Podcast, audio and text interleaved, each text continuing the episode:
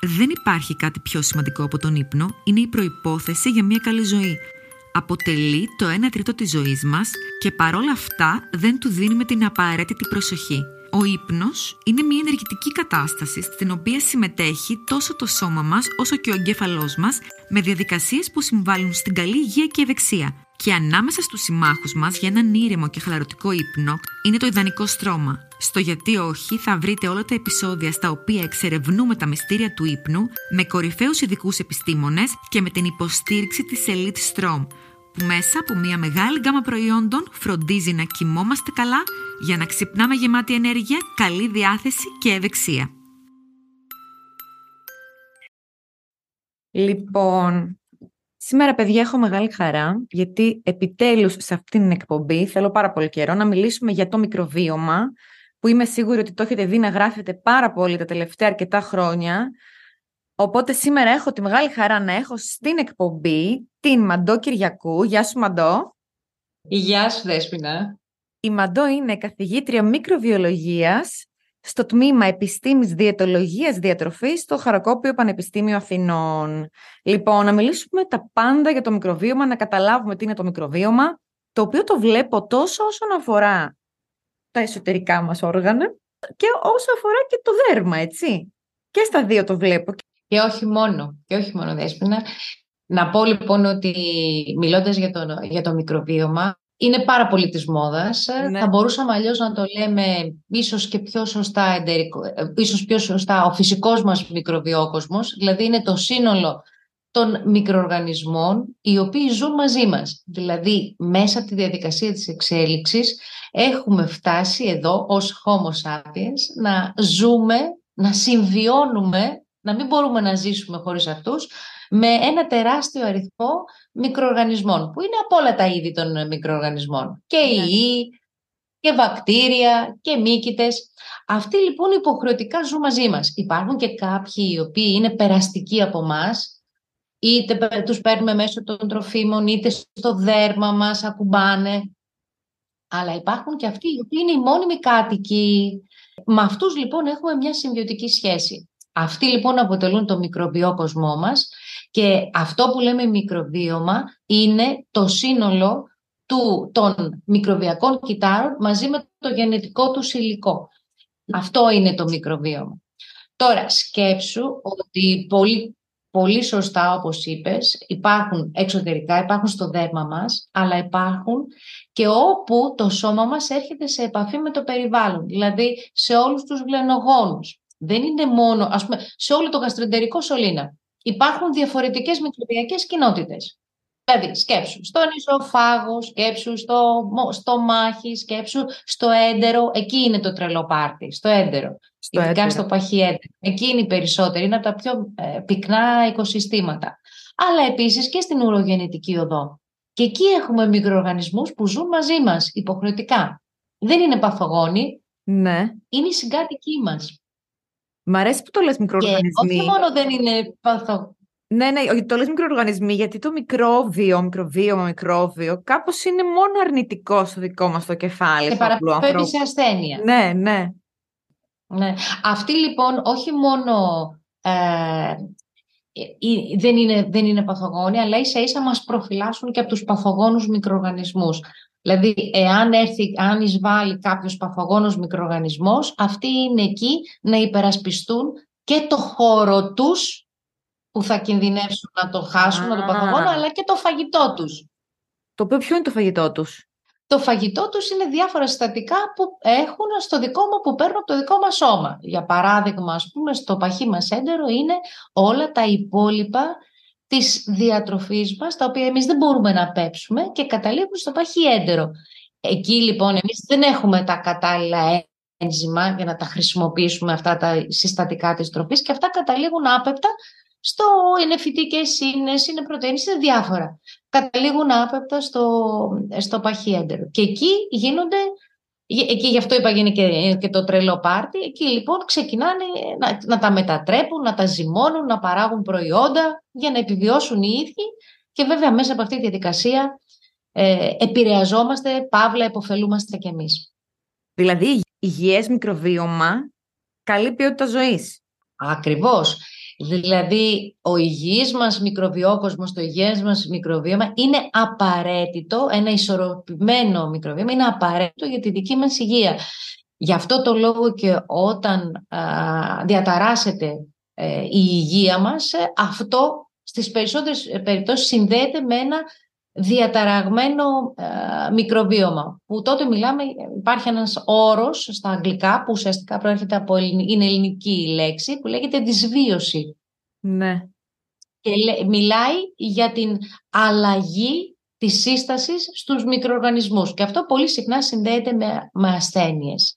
Γιατί τώρα όμως το μικροβίωμα, γιατί είναι, δηλαδή ξέρω εγώ από τα τελευταία δέκα χρόνια, πολλά είπα, είναι κάτι το οποίο το το βρήκατε οι επιστήμονες τώρα ή είναι κάτι το οποίο οι άλλες, ε, πώς το πω, η τεχνολογία ας πούμε, το πήρε και το βλέπουμε σε διαφήμιση για κρέμες, το βλέπουμε σε δίαιτες. Δηλαδή χρησιμοποιείται τώρα σε, τέτοια, σε τέτοιες μορφές. Γιατί τώρα για το μικροβίωμα όμως; Πολύ ωραία. Γιατί τώρα, πολύ καλά, πολύ καλή ερώτηση. Γιατί τώρα; Η αλήθεια είναι ότι ε, σιγά σιγά αυτά τα οποία συζητιούνται επιστημονικά ε, και αρχίζουν ε, και, και, και ανθίζουν και βγαίνουν, γίνεται μεγαλύτερη έρευνα, σιγά σιγά περνάει προφανώς και στην, στις εφαρμογές, γιατί έχει πάρα πολλές εφαρμογές και έρχεται βέβαια και στην καθημερινή μας ζωή. Δηλαδή είναι πάνω από... Εμείς ας πούμε είμαστε η πρώτη ομάδα που δημοσιεύσαμε ε, στην Ελλάδα που δουλεύουμε ερευνητικά με τον εταιρικό, ειδικά με τον εταιρικό μικροβιόκοσμο. Ήδη από το 2008 έχουμε δημοσίευση που δουλεύουμε με μωρά, ναι. αλλά θα έλεγα ότι εκεί περίπου από το 2000 που έγινε, ε, ξεκίνησαν πιο, ε, η έρευνα για τον εταιρικό μικροβιόκοσμο ξεκίνησε πολύ πιο εντατικά στην Αμερική. Θα λέγαμε ότι μετά από την ανάγνωση του ανθρώπινου ιδιώματος, ε, το, ακριβώς το επόμενο είναι να περάσουμε στο ανθρώπινο μικροβίωμα. Ε, η αλήθεια είναι ότι πιο νωρίς δεν μπορούσαμε να το κάνουμε, γιατί τώρα έχουμε άλλα εργαλεία για να το μελετήσουμε. Είναι δύσκολο να το μελετήσεις, είναι πολύ ιδιαίτερες συνθήκες που ζουν οι μικροοργανισμοί αυτοί δεν ήταν εύκολο να, να τα λάβουμε, να καταλάβουμε ποιοι είναι, τι είναι, τι κάνουν. Ε, ακόμα και τώρα προφανώς δεν τους ξέρουμε όλους. Το, το μέρος δεν το ξέρουμε. Δηλαδή έχει να δώσει κι άλλο η επιστήμη, δηλαδή μετά από πέντε, δέκα θα λέμε για άλλα πράγματα.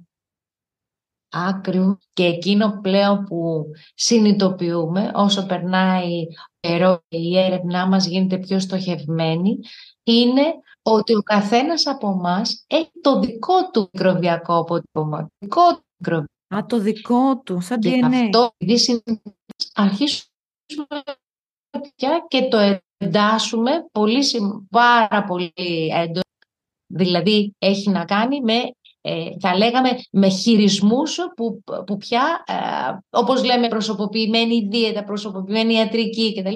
Εκεί εντάσσεται και το ότι ο καθένας από εμά έχει το δικό του μικροβιόκοσμο που αν θέλουμε να παρέμβουμε πρέπει να είμαστε πολύ προσεκτικοί. Α, να φέρω ένα παράδειγμα. Ναι, ναι, ναι, πες, πες, πες.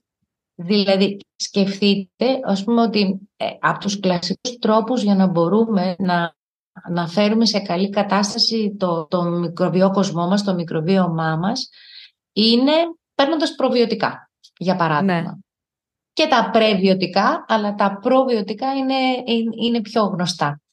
Λοιπόν, στα, γιαούρτια στο σούπερ μάρκετ, παραδείγματος χάρη, έτσι. Ψήν τα κεφίρ και τα ριάνι τα και τέτοια. Γιαούρτια, τα, τα, αυτά, αυτά έχουν ζωντανούς μικροοργανισμούς, αλλά δεν είναι Κάνουν καλό στην υγεία, αλλά δεν είναι προβιωτικά. Τα προβιωτικά έχουν πολύ συγκεκριμένο ορισμό και κατά κανόν λουτίζουμε. Δηλαδή μπορούμε να δούμε γιαούρτι που είναι κανονικό γιαούρτι και το έχουμε εμπλουτίσει με προβιωτικά.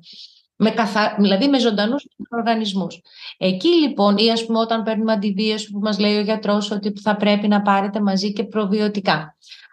Λοιπόν, έχουμε δει ότι δεν κάνουν όλα τα προβιωτικά για όλους, γιατί έχει ο καθένας μας το διαφορετικό μικροβιόκοσμο. Εκεί λοιπόν και σε πιο, και, και σε πιο σοβαρές κλινικές περιπτώσεις πρέπει να ελέγξουμε και να δούμε ποιο προβιωτικό κάνει για το δικό μας μικροβιόκοσμο. Δηλαδή πάμε πια σε πιο προσωποποιημένες λύσεις θα λέγαμε που έχουν σχέση και με την υγεία μας. Γίνεται αυτό το πράγμα αυτή τη στιγμή δηλαδή; Αυτή τη στιγμή είναι δύσκολο να γίνει. Γιατί συνήθως αυτό που σου λέει ο γιατρός σου είναι πάρε και το τάδε προβιωτικό οπωσδήποτε, πας στο φαρμακείο, λες, δώστε μου ένα προβιωτικό και το παίρνω.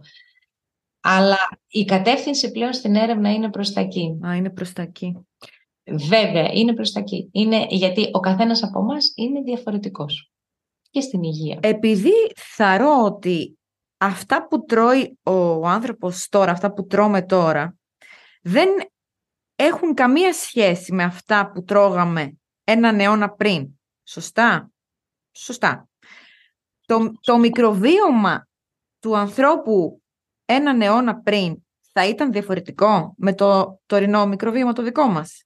Πιστεύεις; Πολύ ενδιαφέρον. Λοιπόν, αυτό είναι δύσκολο να το ελέγξουμε πώς θα ήταν έναν αιώνα πριν, γιατί δεν έχουμε δείγματα. Ναι. Όμως υπάρχουν μελέτες που γίνονται τελευταία χρόνια και που γίνονται σε απομονωμένες κοινότητες.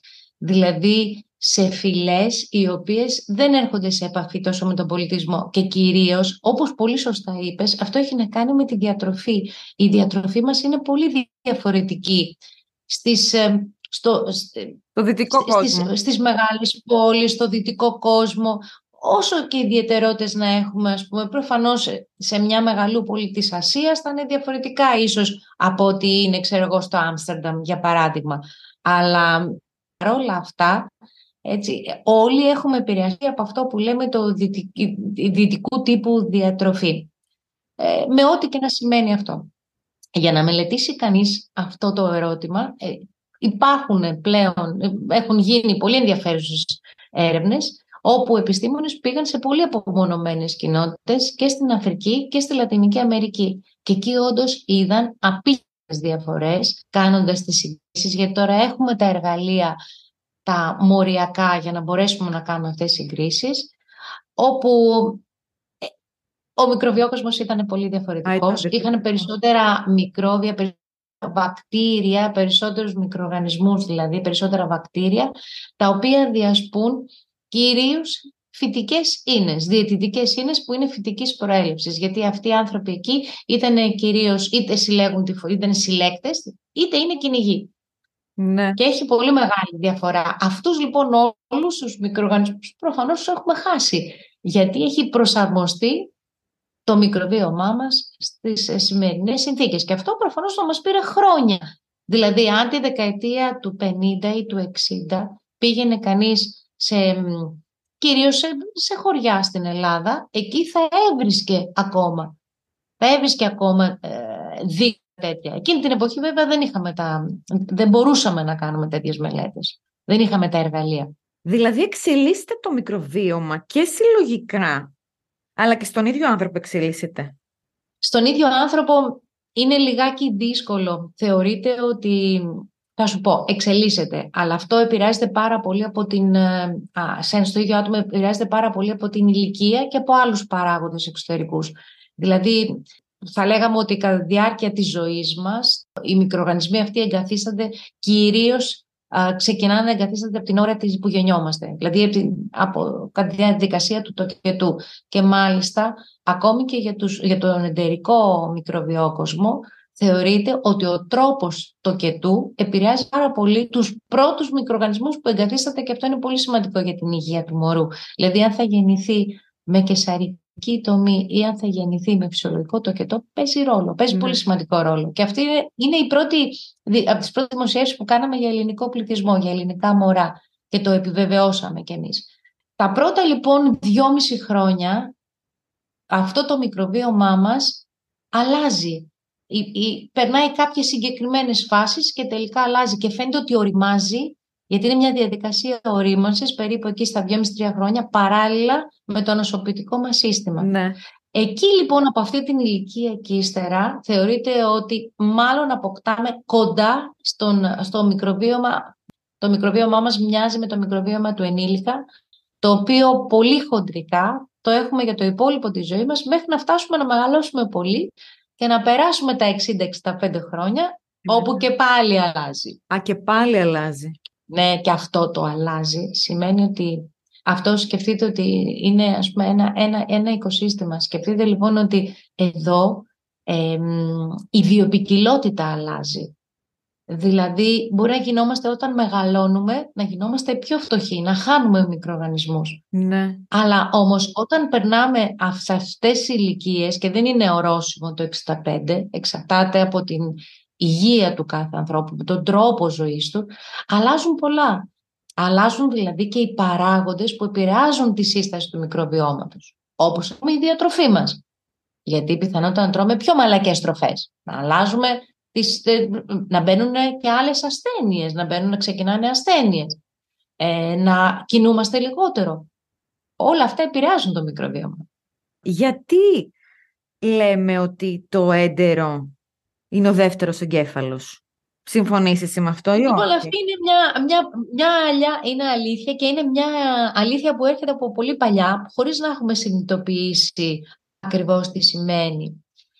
Λοιπόν, Εκείνο που έλεγα ε, και προηγουμένως είναι ότι το μικροβίωμά μας λοιπόν φαίνεται ότι συνδέεται άμεσα με την υγεία μας και φαίνεται ότι σε διάφορες ασθένειες ε, είναι πλήρως διαταραγμένο.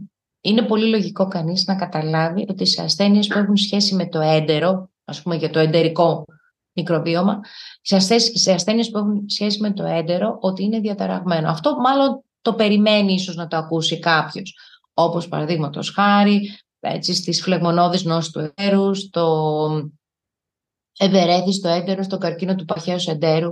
Όμως πια βλέπουμε ότι δεν έχει σχέση μόνο, δεν είναι μόνο οι ασθένειες που έχουν σχέση με το έντερο, καταρχάς τα μεταβολικά νοσήματα. Αλλάζει εντελώς το, το, ο μικροβιοκοσμό μας, το μικροβιωμά μας, στο ζαχαρόδιαβήτη, στην παχυσαρκία. Ε, Επίσης, εκείνο που πλέον είναι, εδώ έρχεται και η δική σου ερώτηση, ε, στις ασθένειες που έχουν σχέση με το νευρικό σύστημα. Είτε αναπτυξιακές, όπως είναι ας πούμε το φάσμα του αυτισμού στα παιδιά, είτε σε νευροεκφυλιστικές ασθένειες όπως Πάρκινσον, Αλτσχάιμερ, σε όλη, ακόμη πια και συζητάμε για τις ψυχιατρικές. Έτσι, φαίνεται ότι αλλάζει πάρα πολύ. Ναι, ναι, ναι. Ναι, ναι, ναι, ναι, ναι. ναι. Φαίνεται ότι αλλάζει πάρα πολύ το μικροβίωμα στο έντερο. Τώρα, αν με ρωτήσει, γι' αυτό το λόγο και είναι όλη αυτή η ιστορία, ότι το έντερο είναι ο δεύτερος εγκέφαλος. Τι σημαίνει αυτό; Καταρχάς το έντερο είναι ένα από τα πιο σημαντικά μεγάλα ανασωπητικά όργανα. Δηλαδή εκεί βρίσκονται πάρα πολλά ανασωπητικά κύτταρα και είναι σε επαφή και ισορροπία με τους μικροοργανισμούς που είναι εκεί. Τα αναγνωρίζουν και λένε αυτή είναι δική μας, δεν είναι παθογόνα, δεν αντιδράμε. Αλλά η οποιαδήποτε διαταραχή και επίσης και νευρικό σύστημα. Έτσι. Ξέρουμε ότι οι μικροοργανισμοί που βρίσκονται εκεί, τα, και τα βακτήρια και άλλοι μικροοργανισμοί, εκρίνουν ενώσεις που είναι νευροδιαβιβαστές και επηρεάζουν το νευρικό μας σύστημα. Και όχι μόνο αυτό, υπάρχει και η αντίθετη οδός, δηλαδή το, τα νευρικά κύτταρα, το νευρικό σύστημα, ο εγκέφαλος, εκρίνει ενώσεις, έρχονται ενώσεις μηνύματα τα οποία φτάνουν στον εντερικό μικροβιόκοσμο και υπάρχει ένας διάλογος. Αυτό ονομάζεται gut-brain axis. Είναι ο άξονας εντέρου εγκεφάλου. Και σε αυτόν τον άξονα βρίσκονται και όλες αυτές οι ασθένειες που είπα. Εδώ τώρα αν με ρωτήσει κανείς και γενικότερα για αυτές τις ασθένειες, δηλαδή φταίει ο εντερικός μικροβιόκοσμος, το μικροβίωμα που αλλάζει και έχουμε παραδείγματος χάρη Parkinson disease; Κανένας δεν μπορεί να το πει. Για καμιά από αυτές τις ασθένειες δεν μπορεί να το πει κανείς. Δεν έχουμε δηλαδή σχέση αιτίου-αιτιατού. Παρότι έχουν γίνει πειράματα σε πειραματόζωα και ναι. έχουν πάρει εντερικό μικροβιόκοσμο, που σε εμάς το εύκολο είναι κόπρανα. Συνήθως τα κόπρανα το βρίσκουμε. Έτσι, από ασθενείς και το έχουμε πάρει σε πειραματόζωα τα οποία ήταν υγιή και αρχίσαν να εκφράζουν, να έχουν δηλαδή το φαινότυπο της ασθένειας. Αλλά και πάλι δεν μπορείς να το αποδείξεις. Είμαστε μακριά πολύ, γιατί οι περισσότερες από αυτές τις ασθένειες να ξέρουμε ότι είναι πολύ παραγωγικές. Και οι μεταβολικές και οι... Και τα αυτοάνοσα και όλα αυτά. Ό,τι έχει σχέση και με τον νευρικό σύστημα. Ναι. Λοιπόν, δεν είναι εύκολο να αποδείξει κανείς τέτοια και είμαστε πολύ μακριά. Γι' αυτό λοιπόν είναι ο δεύτερος εγκέφαλος. Ναι, ναι, το, το φανταζόμαστε και πιο πρακτικά. Π.χ. εγώ με τον έχω πάρα πολύ άγχος. Πρίζομαι, ρε παιδί μου, πώς να σου πω τώρα, που δεν έχω, δεν πάσχω από ευερέθη στο έντερο ε, είναι φουσκώνω, πώς να σου πω. Υπάρχουν πολύ ωραία πειράματα που έχουν γίνει ε, και σε πυθικάκια που τα στρεσάρουν. Ε, το ναι. στρες σε αυτά τα πειράματα είναι τα απομακρύνουν από τη μαμά τους. Και ναι. βλέπουν ότι αλλάζει ο ειδικό μικροβιόκοσμος. Ή επίσης, αν ε, σε εξεταστική περίοδο, αν πάρεις δείγματα από τους φοιτητές που είναι στρεσαρισμένοι, θα δεις ότι είναι, έχει αλλάξει. Και αυτό πολύ συχνά. Δηλαδή, μπορεί, όταν, όταν, ε, στρες, όταν έχουμε στρες, πιθανότητα μπορεί να έχουμε μια υπερκινητικότητα στο έντρο, να μας κάνει μικρές διάρειες, να μας κάνει όλα αυτά σχετικά. Εν τω μεταξύ, αυτό την αλλαγή, εσείς τη βλέπετε στο μικροσκόπιο, σε κάποιο... το βλέπετε δηλαδή με τα μάτια σας; Το βλέπουμε, ναι. Το βλέπουμε με τις καινούργιες μεθόδους που έχουμε. Στο ναι. μικροσκόπιο δεν μπορεί να το δει κανείς. Πώς είναι δηλαδή ένα, ένα, ένα υγιές, ένα καλό και πώς είναι ένα που δεν είναι τόσο υγιές; Τι διαφορές mm, είναι. Αυτό έχει, αυτή είναι πάρα πολύ καλή ερώτηση. Είναι δύσκολο να το απαντήσει κανείς το υγιές, ε, ο υγιής εντερικός, το εντερικό μικροβίωμα. Γιατί, γιατί Κυρίες και κύριοι, καλησπέρα σας. Ε, θα θέλαμε να σας ενημερώσουμε πως σε λίγα λεπτά θα περάσουμε από μια καταιγίδα ε, ε, και θα πρέπει τα τοπικά σας τραπεζάκια να παραμείνουν κλειστά. Όλοι να παραμείνετε στις θέσεις σας με τις ζώνε ασφαλείας δεμένες. Η κακή ποιότητα ύπνου μπορεί να μειώσει σημαντικά τα αντανακλαστικά σου. Ας το αλλάξουμε. Elite Strom.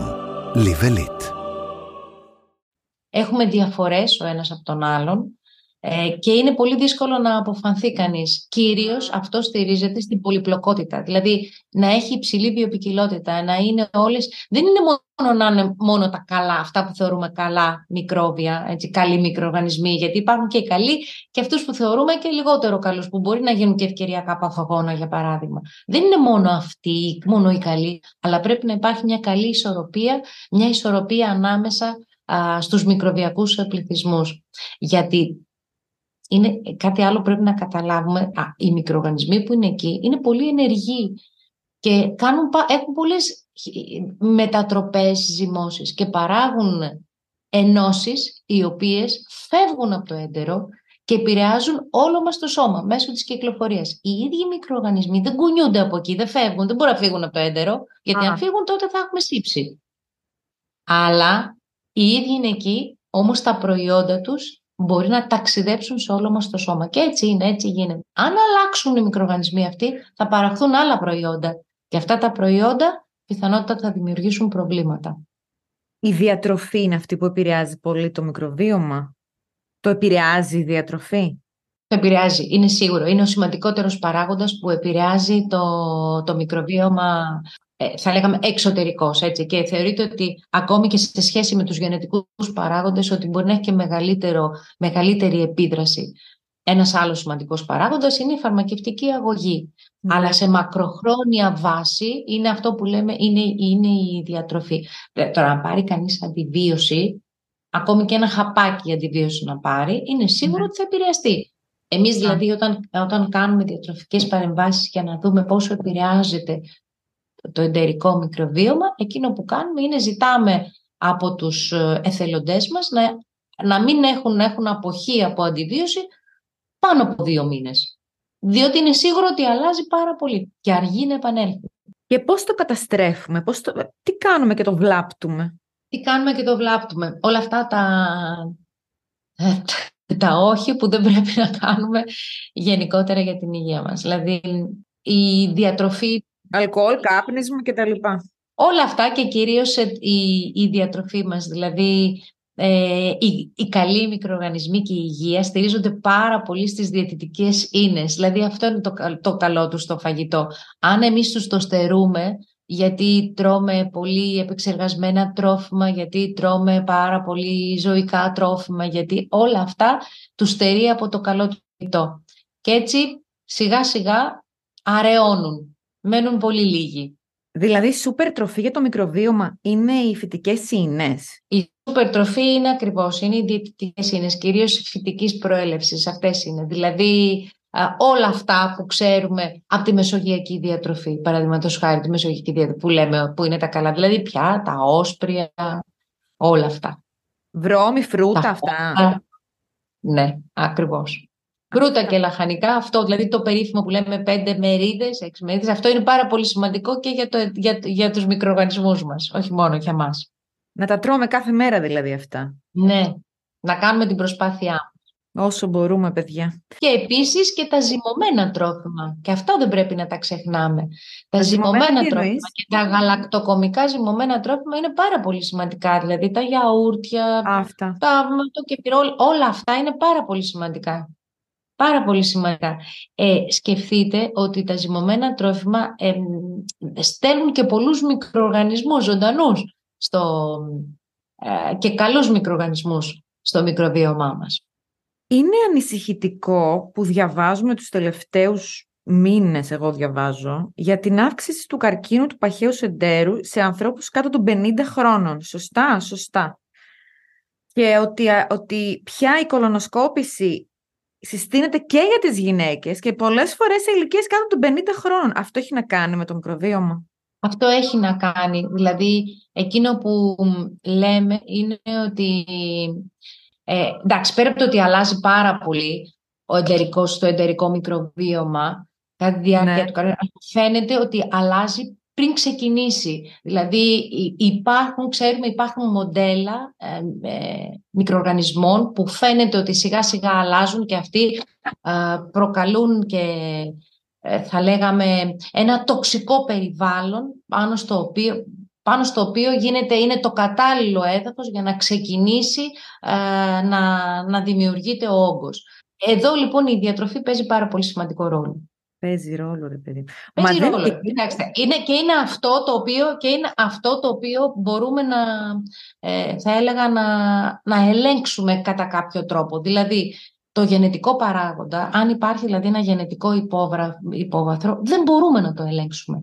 Αυτό είναι εκεί εμείς κοιτάμε να επηρεάσουμε όσο γίνεται το υπόλοιπο. Δηλαδή, εκεί που μπορούμε να παρέμβουμε. Το περιβάλλον μας. Αυτό είναι. Και το περιβάλλον μας εδώ είναι, στην προκειμένη περίπτωση, είναι η διατροφή μας. Η κίνηση, να μην πω η άσκηση, η κίνηση. Η κίνηση ε, θεωρείται ότι επηρεάζει πάρα πολύ. Δηλαδή, ε, αυτό το βλέπουμε, είναι, είναι και σχετικά πρόσφατες οι μελέτες οι οποίες δείχνουν ότι επηρεάζει το, ακόμη και το εντερικό μικροβίωμα. Δηλαδή βλέπουμε τις αλλαγές στους αθλητές, στους αθλητές μάλιστα οι οποίοι είναι, ε, κάνουν αντοχή που έχουν διαφορετικό μικροβίωμα. Βλέπουμε πολλά τέτοια. Αλλά η, η φυσική δραστηριότητα, όπως λέμε, η φυσική δραστηριότητα επηρεάζει επίσης, ναι. Τι άλλο θες να πούμε για το μικροβίωμα; Τα πολύ ωραία τα λες να ξέρεις, ε; πολύ μ' άρεσε η εκπομπή. Τι άλλο θα μπορούσαμε να πούμε; Λοιπόν, να το προσέχουμε, να το φροντίζουμε, είναι πάρα πολύ σημαντικό για την υγεία μας και από τα πιο σημαντικά, δηλαδή επίσης πώς μπορούμε, ε, δηλαδή νομίζω με την καθημερινότητά μας, με τη διατροφή μας, προσέχοντας τη διατροφή μας. Σίγουρα υπάρχουν και τα συμπληρώματα διατροφής και υπάρχουν και, οι, και τρόφιμα εμπλουτισμένα. Έτσι, με διάφορα τέτοια, όπως ας πούμε είναι τα προβιωτικά και τα πρεβιωτικά. Να θυμίσω ότι τα προβιωτικά είναι ζωντανοί μικροοργανισμοί που τους παίρνουμε σε συγκεκριμένες ποσότητες, υπάρχουν σαν συμπληρώματα διατροφής ή μπορεί να είναι και εμπλουτισμένα, γιαούρτια ας πούμε ή οτιδήποτε έτσι. Τα πιο γνωστά είναι οι λακτοβάκυλοι και είναι η μπιφιδομπακτήρια, του γένους μπιφιδομπακτέριου. Τα πιο γνωστά από αυτά. Αυτά λοιπόν είναι μια τεράστια αγορά. Έτσι. Είναι, είναι, ε, να, εγώ εκείνο που λέω είναι ότι θα πρέπει πάντα να έχουμε υπόψη μας ότι δεν κάνουν όλα τα προβιωτικά για όλα τα προβλήματα που μπορεί να έχουμε. Δηλαδή πρέπει να είμαστε πολύ προσεκτικοί και να ακολουθούμε οδηγίες, γιατί άλλο προβιωτικό κάνει για τα, για τα αντιβιωτικά, άλλο κάνει για το ευερέθι στο έντερο, άλλο κάνει... Είναι πολύ διαφορετικά και θέλει προσοχή. Ε, και μετά είναι και τα πρεβιωτικά, που είναι... Τα πρεβιωτικά είναι πιο πολύ το καλό φαγητό που δίνουμε στα βακτήρια και συνήθως είναι, ας πούμε, να πω έτσι ένα πολύ χαρακτηριστικό, ε, είναι ας πούμε οι φρουκτολιγοζαχαρίτες. Αυτοί είναι, είναι δηλαδή ενώσεις, οι φρουκτολιγοζαχαρίτες. Και γενικώ τα περισσότερα από αυτά υπάρχουν στη διατροφή μας. Απλώς δεν υπάρχουν, υπάρχουν σε μικρές ποσότητες στα τρόφιμα. Δηλαδή, για να πω τώρα ας πούμε ένα ένα φρούτο που έχει, που δεν, ίσως δεν το έχετε σκεφτεί, που έχει, είναι πολύ πλούσιο σε φρούκτο λιγοζαχαρίτες, είναι η μπανάνα. Η μπανάνα είναι το φρούτο που έχει τους περισσότερους φρουκτολιγοζαχαρίτες. Μετά, ας πούμε, ε, οι γαλακτολιγοζαχαρίτες είναι, ένα, είναι και αυτό πρεβιωτικό. Αυτά που βρίσκονται στο μητρικό γάλα. Δηλαδή τα πρώτα μας πρεβιωτικά τα παίρνουμε με το θυλασμό, ναι. τα οποία ευνοούν να εγκατασταθεί στο εντεράκι του βρέφους, να εγκατασταθούν τα καλά μικρόβια.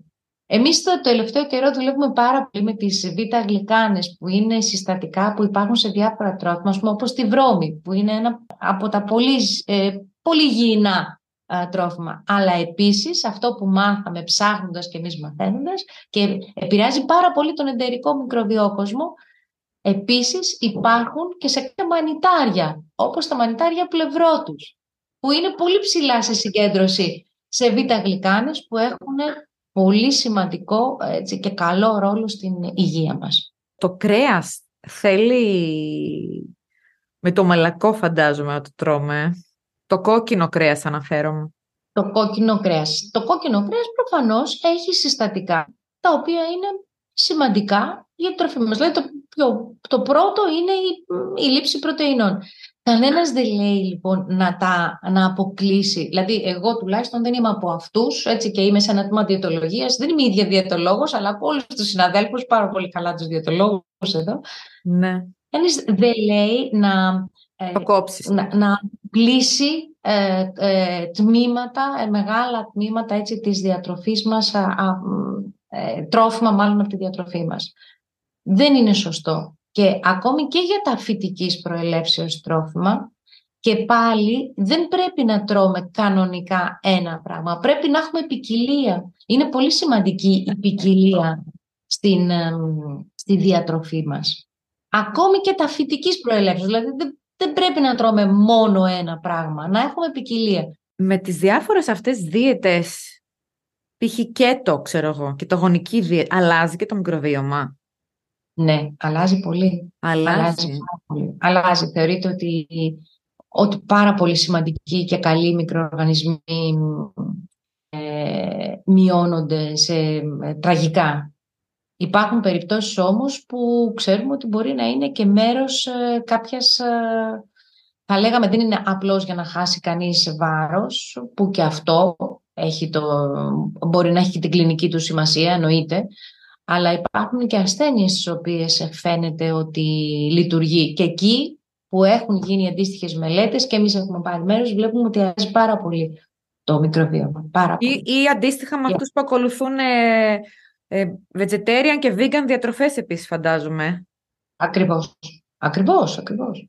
Ακριβώς. Αυτό το βλέπουμε. Δηλαδή είναι, είναι, κοιτάξτε, για να δει κανείς αλλαγή στο μικροβίωμα δεν αρκεί να αλλάξει τη διατροφή του για μία εβδομάδα. Χρειάζεται να το κάνει τουλάχιστον κάποιους μήνες.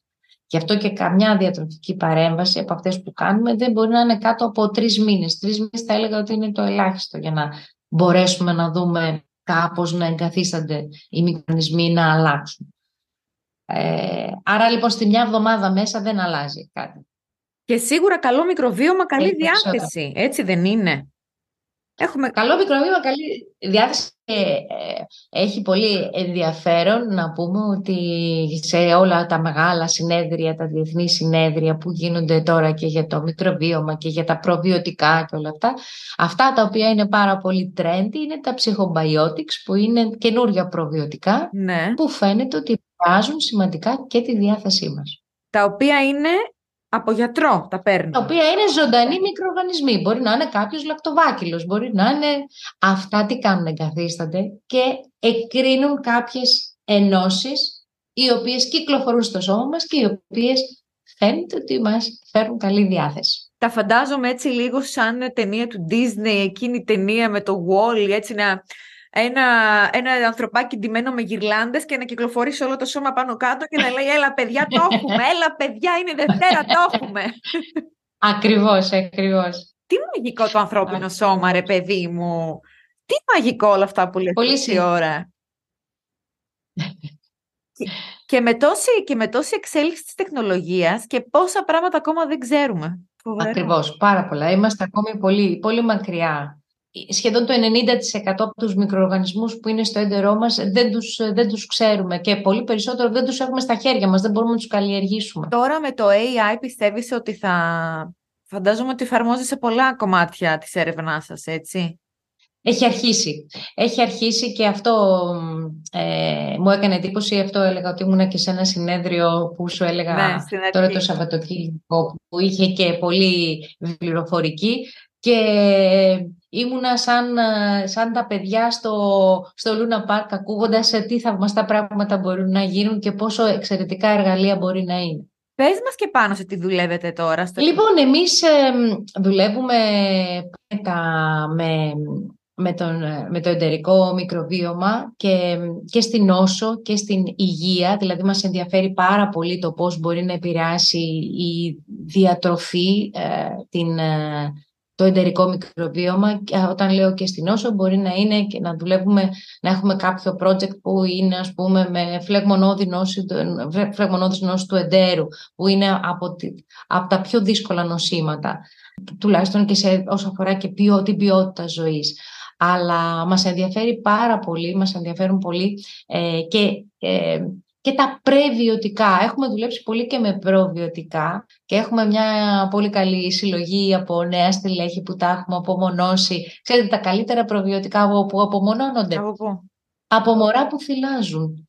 Από τα pampers των μωρών που θυλάζουν. Έχουμε μια πολύ καλή συλλογή που δουλεύουμε, μια τράπεζα, όπως λέμε, με την οποία δουλεύουμε, αλλά πέρα από αυτό μας ενδιαφέρει πάρα πολύ τα τελευταία χρόνια, μας ενδιαφέρουν και τα πρεβιωτικά, που τα πρεβιωτικά είναι κυρίως συστατικά, είναι ενώσεις συστατικά των τροφίμων, ε, κυρίως φυτικής προελεύσεως, αλλά μπορεί να είναι, ε, όπως είπα, ας πούμε, οι β' γλυκάνες που είναι πολύ σαχαρίτες, που έχουν πολύ μεγάλο ενδιαφέρον ε, γιατί επηρεάζουν πολύ, αλλάζουν πολύ τον εντερικό μικρόβιο κόσμο, ευνοούν την ανάπτυξη των καλών βακτηρίων ε, και που βρίσκονται και στην βρώμη, όπως είπα, και σε μανιτάρια, δηλαδή το είδος, το γένος πλευρό τους ε, έχει, έχει έτσι πολύ πολύ υψηλά ποσοστά και είδαμε πόσο επηρεάζει.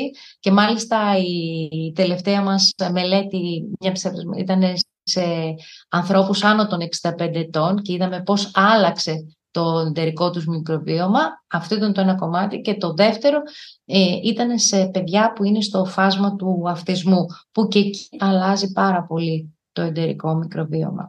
Αυτό είναι έτσι ένα πολύ αγαπημένο μας κομμάτι, τα καινούργια πρεβιωτικά ε, που εξετάζουμε, κατά πόσο δηλαδή και ενώσεις που βρίσκονται στα τρόφιμα ε, ε, μπορούν να, να έχουν πρεβιωτικές ιδιότητες, αλλά ε, μα, μας ενδιαφέρει πάρα πολύ, όχι μόνο ε, να, κάνουμε, να τα εκχυλήσουμε μέσα από τα τρόφιμα, αλλά και τα ίδια τα τρόφιμα. Δηλαδή, είναι πολύ πιο εύκολο στον άνθρωπο να φάει, του πεις, ε, και πολύ πιο φιλικό και πολύ πιο φτηνό, να φας πιο πολύ από αυτό το τρόφιμο, ναι.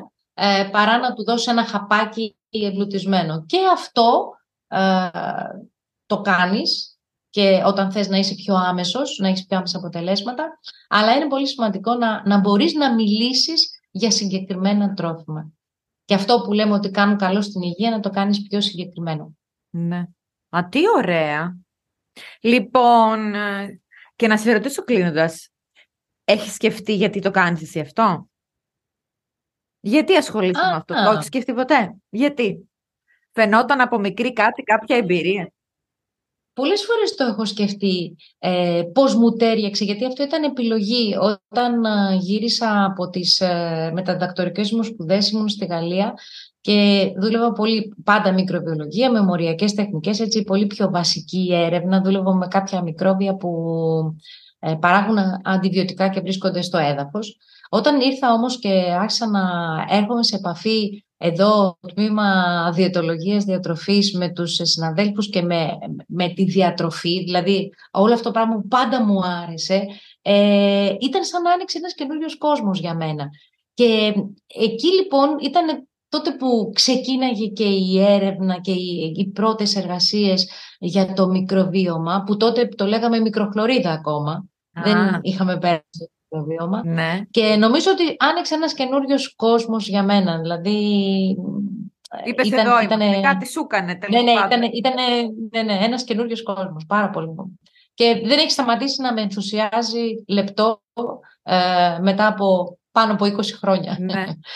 Είναι, έρχεται πολύ συχνά αυτό στο, στο, και, στο γιατί όχι και εμένα με ενδιαφέρει. Για, να, να, να μάθω γιατί κάποιος κάνει το επάγγελμα που κάνει τέλος πάντων. Και συνήθως η απάντηση είναι κάπως έτσι όπως είπες τώρα, ότι ξέρεις, ήρθε σε επαφή τυχαία ή μετά από δουλειά ή τέλος πάντων και λες κάτι μέσα σου συγκινείται και λες όπα εδώ είμαι, αυτό εμένα κάτι Ακριβώς. με κινητοποιεί και Ακριβώς. πρέπει να ασχοληθώ. Δηλαδή ότι θα, θα, όταν θα συμβεί τι είναι αυτό που σε κινητοποιεί θα το καταλάβεις. Ναι, ναι, ναι, αυτό είναι σίγουρο. Βέβαια, η αλήθεια είναι ότι εγώ είμαι από τους τυχερούς, κατά την δική μου άποψη, βέβαια, τους τυχερούς, α, που βρέθηκα σε ένα χώρο α, που, μπο- που κάνουμε έρευνα, αλλά απ' την άλλη εμείς έχουμε και το κομμάτι της εκπαίδευσης, δεν είναι ερευνητικό ίδρυμα, απλό. Εμείς έχουμε το κομμάτι της εκπαίδευσης και είμαστε σε επαφή με νέους ανθρώπους και μόνο και μόνο αυτή η διαδικασία α, να, να θες να μεταφέρεις ο- όλο αυτό το πράγμα στους νέους ανθρώπους, εμένα με μαγεύει, μου είναι... Ε, και επίσης πολλές φορές μόνο και μόνο οι, οι ερωτήσεις τους ε, μπο- μπορεί να σου δώσουν και κάποιες ιδέες, να σου δώσουν... Εννοείται. Ε, και είναι, είναι καταπληκτικό να, και να τους εκπαιδεύεις μέσα στο εργαστήριο, να, να δουλεύουν μαζί. Πάντα οι ερωτήσεις είναι το ζήτημα, παιδιά, όχι οι απαντήσεις. Οι ερωτήσεις είναι το ζήτημα. Ναι. Μαντώ Έτσι Κυριακούς, είναι. σε ευχαριστούμε πάρα πολύ σήμερα για αυτά που μοιράστηκες μαζί Εγώ σας μας. ευχαριστώ. Θα δώσω και το email σε όποιος θέλει να επικοινωνήσει μαζί σου μετά από αυτά που άκουσε. Αυτά. Ωραία, και να ανανεώνουμε μια για την χαρά. επόμενη φορά. Ευχαριστούμε πάρα πολύ. Ωραία. Και εγώ σας ευχαριστώ. Και εσάς που μας Πάρα. ακούσατε, φιλιά πολλά. Λοιπόν, παιδιά, κλείνοντας, είναι σαφές νομίζω ότι πρέπει να πάρουμε τον ύπνο μας στα σοβαρά. Και γι' αυτό δεν μπορώ να σκεφτώ καλύτερο σύμμαχο από τα στρώματα της Elite Strom. Γιατί το Α και το Ω για έναν ποιοτικό και ξεκούραστο ύπνο είναι ένα υψηλής ποιότητας στρώμα φτιαγμένο για κάθε ανάγκη και επιθυμία μας. Επισκεφτείτε σήμερα κιόλας ένα κατάστημα Elite Strom ή ακόμη μπορείτε να τα βρείτε και στο e-shop elitestrom.gr και επιλέξτε το ιδανικό για εσάς στρώμα μέσα από την τεράστια γκάμα που διαθέτουν. Live Elite!